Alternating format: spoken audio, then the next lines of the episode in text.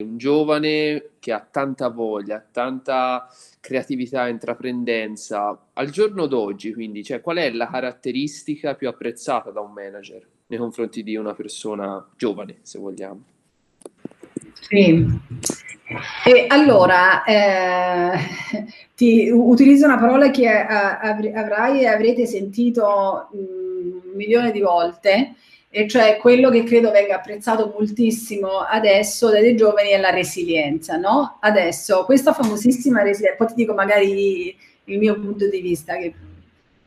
pochi, un, un, leggermente diverso. Eh, questa resilienza, che è eh, una parola molto usata, talvolta mh, abusata, è in realtà una cosa, una cosa molto importante, però io vedo qualche volta che viene interpretata come spirito di sopportazione quasi, no? Cioè devi adattare a tutto, eh, che, che, che, è un significato mh, secondo me non, non, non proprio.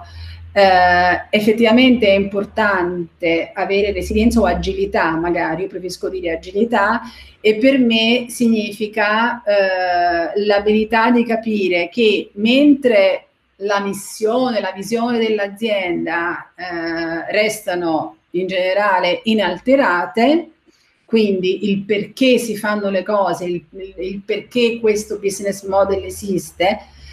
a meno di, di, grossissimi stravolgimenti, invece il come si fanno quelle cose, quindi i piani dettagliati per raggiungere quegli obiettivi possono e devono essere rivisti facendo sempre ovviamente tesoro di quello che si è imparato nei tentativi precedenti. No? Quindi questa agilità in questo senso di non essere ancorati a, ma avevamo detto che si faceva così, ma capire che no, si, si, si, si, può appunto essere, essere agili e, e, e, cambiare anche i piani è una delle cose che eh, adesso viene più ricercata eh, e apprezzata per una serie di motivi secondo me è, è giustissimo, effettivamente estremamente importante. Personalmente, quello che io apprezzo di più è la capacità di ascolto attivo, che è una cosa molto meno banale di quella, di quella che, che sembra, eh, e anche eh, maturare una consapevolezza dei propri punti di forza, perché quando si è consapevoli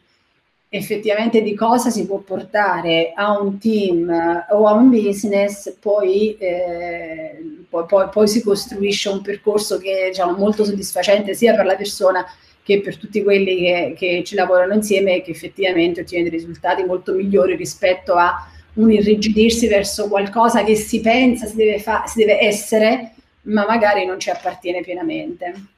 Certo.